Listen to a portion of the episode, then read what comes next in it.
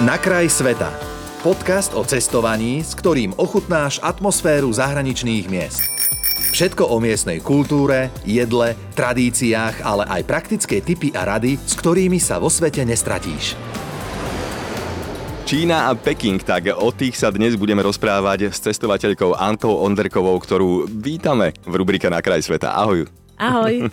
Takže prosím ťa, prečo práve táto voľba, prečo práve Peking? Ja som veľmi dlho mala Čínu na mojom bucket liste cestovateľskom, mm-hmm. ale dostala som sa tam v podstate prvýkrát, eh, a zatiaľ teda posledný, až tesne pred covidom.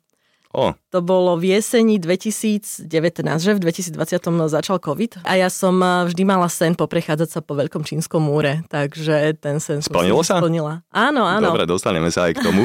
Ako dlho si vlastne bola v Číne?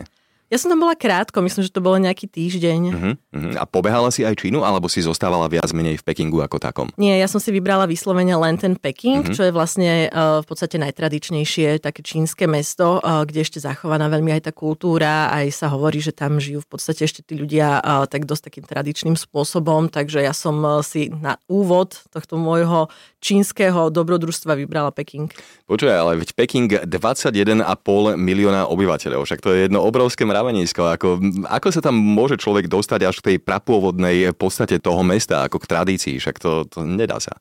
Je pravda, že je to naozaj jedno veľké mravenisko a do tých ľudí naozaj narážate, či už v metre alebo na ulici a všade je veľmi plno, ale um, tie tradície a to všetko tam vidíš na každom kroku, pretože tam mm-hmm. ešte sú uh, mnohé pôvodné budovy a oni si veľmi zakladajú práve na týchto tradíciách. Takže um, či už námestia, stavby a podobne, oni to majú naozaj krásne zrekonštruované a vyzerá to tam výborne. Naozaj mm-hmm. sú tam aj také moderné štvrte, samozrejme, v tom Pekingu, ale priamo to centrum mesta je naozaj veľmi, veľmi zachovalé tak, tak tradične. No dobre, a ako z toho vyťažiť čo najviac, ako sa teda dorozumieť? Pekingu? Lebo predpokladám, že angličtina tam s ňou moc nepochodíš, ty? No dorozumievanie je naozaj veľmi ťažké, pretože uh, nájsť e, Číňana, ktorý hovorí po anglicky, tak to je ako hľadať ihlu v kope sena, doslova. Mm-hmm. A našťastie oni sú veľmi milí a, a ochotní a takmer každý, koho som oslovila ja s nejakou radou e, o pomoc alebo niečo takéto, tak e, okamžite vyťahol telefón, to majú samozrejme všetci. Na tých smartfónoch majú všetci stiahnuté aplikácie a okamžite mi to dávali, že OK, povedz to do tohto telefónu, jemu to tam automaticky prekladalo, ale niekedy to prekladalo také hlúposti, že aj po pol hodine snaženia sme sa vlastne vôbec nedorozumeli. Alebo ešte napríklad v reštauráciách som to už veľakrát vzdala, nejaké vysvetľovanie a podobne, lebo často tam majú jedálne lístky bez obrázkov, mm-hmm. takže len tak si nevyberieš, tak som chodila normálne, že pomedzi stoly a ukazovala, že toto chcem, čo majú títo, potom tam od toho ďalšieho stola, toto sa mi páči, čo majú na tanieri, tak to mi prosím doneste. No dobre, tak dotkli sme sa už ako tak eh, jedla, no Čína a jedlo, ako to je kategória zrejme sama o sebe. Ona sa hovorí, že Číňania vlastne zjedia čokoľvek, čo nezie ich a my sme to už tak trošičku aj eh, preberali predtým, ako sme začali nahrávať eh, túto našu reláciu, tak skús prosím ťa aspoň trochu priblížiť, že ja neviem, dajme tomu, že najväčší bizar, ktorý si tam zažila na tanieri. O, na tanieri? Ja som Aha. si dávala dosť pozor na to, aby som nejedla žiadne nejaké extra bizarnosti, ale tá ich kuchyňa je naozaj uh, veľmi rôznorodá. A samozrejme bola som v Pekingu, takže som mala pekingskú kačku. Mm-hmm. Uh, to jedia tak tradične, že rukami napríklad. Mm-hmm potom všetky tie kung pao a polievky a neviem čo všetko. Proste jede veľa mesa, veľa zeleniny v rôznych omáčkach. Často sú tie omáčky veľmi pikantné, ale hlavne Čína je tak obrovská, že tam eh, každý, každá tá jednotlivá časť tej Číny má svoju ako keby špecifickú kuchyňu. Mm-hmm. Takže ja si myslím, že keď človek cestuje uh, niekde na východ krajiny a na západ, tak sa stretne s úplne odlišnými jedlami. No a dobre, náspäť k otázke, že či si videla ja aspoň viem, teda nejaký bizar. Chcem ja to s teba do, vytiahnuť. Počuť. No daj. Ty chceš počuť to, že čo tam všetko majú v potravinách. Áno, to som bola dosť šokovaná, keď som tam prišla a obiehala si len tak obchody, lebo to mám celkom rada pozrieť sa, že čo predávajú a majú tam kuracie paprčky, napríklad vakuovo balené, ktoré si wow. môžeš kúpiť.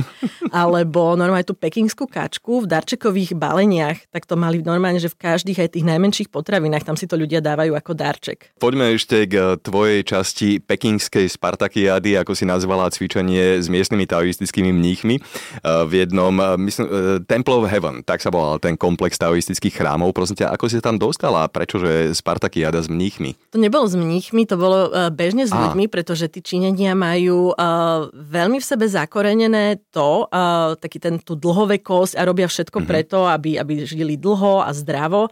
A starší ľudia chodia práve do komplexu tohto chrámu, toho Temple of Heaven, tam sú také veľké záhrady a chodia tam cvičiť. A to sú normálne, keď niekto predcvičuje, je to ako u nás, ja neviem, no, taký jednoduchý fitness tréning v mhm. podstate a cvičia tam 80-90 roční uh, stare, starenky a starčekovia. Ja som tam videla jednu babičku robiť uh, normálne, že stojky alebo na hrazdách tam cvičiť a tak. A oni Čo naozaj si? každý deň si nájdu čas na to, aby šli niekam do parku a spoločne takto vlastne aj priatelia alebo v nejakej komunite si zacvičia. Koľko ich tam tak býva dokopy? Stovky. Wow. To Pekne. sú naozaj, že stovky ľudia. Ja som sa presne k takej jednej skupinke, ja neviem, možno, že 60-70 ľudí, mm-hmm. tak nejako zamotala, alebo ma zavolali, že poď, poď si to vyskúšať s nami, tak mi tam ukazovali nejaké cviky a už som tam proste mávala rukami a je to naozaj, že veľmi jednoduché, ale veľmi vtipné. No dobre, e, z Pekingu teraz na Veľký čínsky múr a začneme to takým malým sklamaním. Ono sa hovorí, že Veľký čínsky múr je jedna zo stavieb, ktorú je vidno z vesmíru a nie je to vraj tak? Nie, nie, nie je to pravda. Ono sa to dlho hovorilo, dokonca sa táto uh, povera začala trádovať už v 18. storočí, keď ešte vlastne nikto ani do vesmíru ne, nešiel. tak už vtedy to Číňania tvrdili a potom vlastne tá komunistická propaganda túto informáciu stále len ako keby podporovala, až kým nešiel do vesmíru naozaj prvý čínsky kozmonaut a povedal, že ale ja som naozaj nevidel ten mm. čínsky múr. tak už museli teda priznať, že nie, nie je ho vidieť. Na čo bol vlastne postavený? Uh, on sa začal stavať v podstate, eh, čo som si čítala nejaké informácie už pred 2000 rokmi, mm-hmm. tak postupne. A najviac, eh, najviac ako keby um, sa stávalo v období, keď uh, ich napádali Mongoli, takže malo to, mhm. byť, malo to mať obranný ako keby um, charakter, ten veľký čínsky múr. Ale uh, ono to nie je ako keby len jeden dlhý múr, ale on má strašne veľa odbočiek, čo veľa ľudí nevie. Preto sa hovorilo, že Aha, on má necelý... to nie je súvislý had, to sú proste nejaké súvislý... stonožky, ktoré z neho vychádzajú? Áno, je to Aha, súvislý to had, z ktorého vychádzajú potom rôzne ďalšie ako keby odbočky a mnohé sú už vo veľmi zlom stave, zbúrané a podobne jednu dobu dokonca za Mao Tse-tunga. Oni sami rozoberali Číňania ten veľký čínsky múr a tie mm-hmm. kamene používali na stavbu uh, iných budov Takže na mnohých miestach je ako keby už rozpadnutý alebo nie je zrekonštruovaný, ale časť, ktorá je najkrajšie zrekonštruovaná, tak sa volá Badaling. A ona je aj veľmi ľahko dostupná z Pekingu, trvá to asi 3 čtvrte hodinu autobusom sa tam dostať. A to vidíte priamo, ako keby, že vyjdete z autobusu, prejdete cez také námestičko po schodoch a už ste hore na čínskom múre. Hm. Koho je tam viac na tom čínskom múre? Číňanov alebo turistov? To je veľmi ťažko povedať, pretože oni tam taktiež chodia. Veľmi. No. Oni uh, veľmi veľa cestujú v rámci svojej krajiny, takže ja mám pocit, že som tam stretala asi aj viac tých Číňanov, pretože tam boli školské výlety a, a rôzne, ja neviem, skupinky ľudí, Číňanov priamo, ale samozrejme, že aj, aj turisti. Hm. Ten veľký čínsky múr má zhruba nejakých 22 tisíc kilometrov, tak koľko kilometrov z toho sa podarilo vidieť tebe?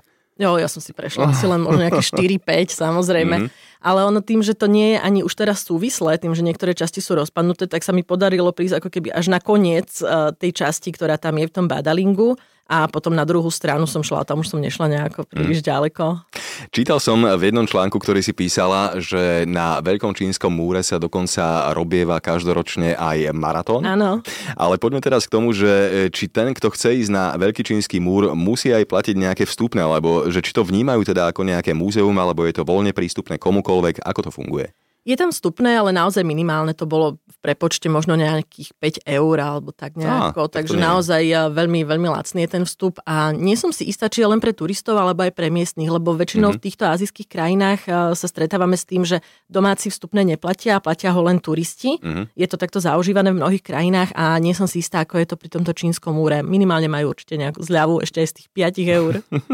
no dobre. Uh, posledná otázka. Uh, hovoríš, že bola si v Pekingu plus minus nejaký týždeň, čo ľutuješ, že si nestihla?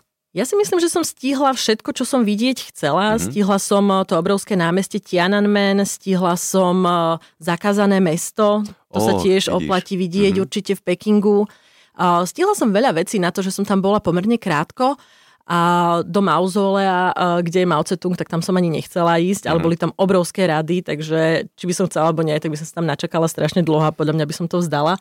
Ale do Číny by som sa určite niekedy rada vrátila, až sa tá krajina opäť otvorí, pretože mm-hmm. momentálne tá situácia taká, aká je, že dostať sa tam je veľmi ťažké, tým, že tam majú ešte stále veľmi prísne opatrenia Jasne. kvôli covidu. Hej.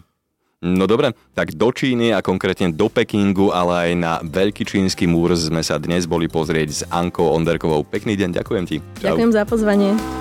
Počúval si podcast Na kraj sveta. Viac cestovateľských typov či zážitkov si môžeš vypočuť na Podmaze vo svojej podcastovej aplikácii alebo sa o nich dočítať na webe Rádia Melody.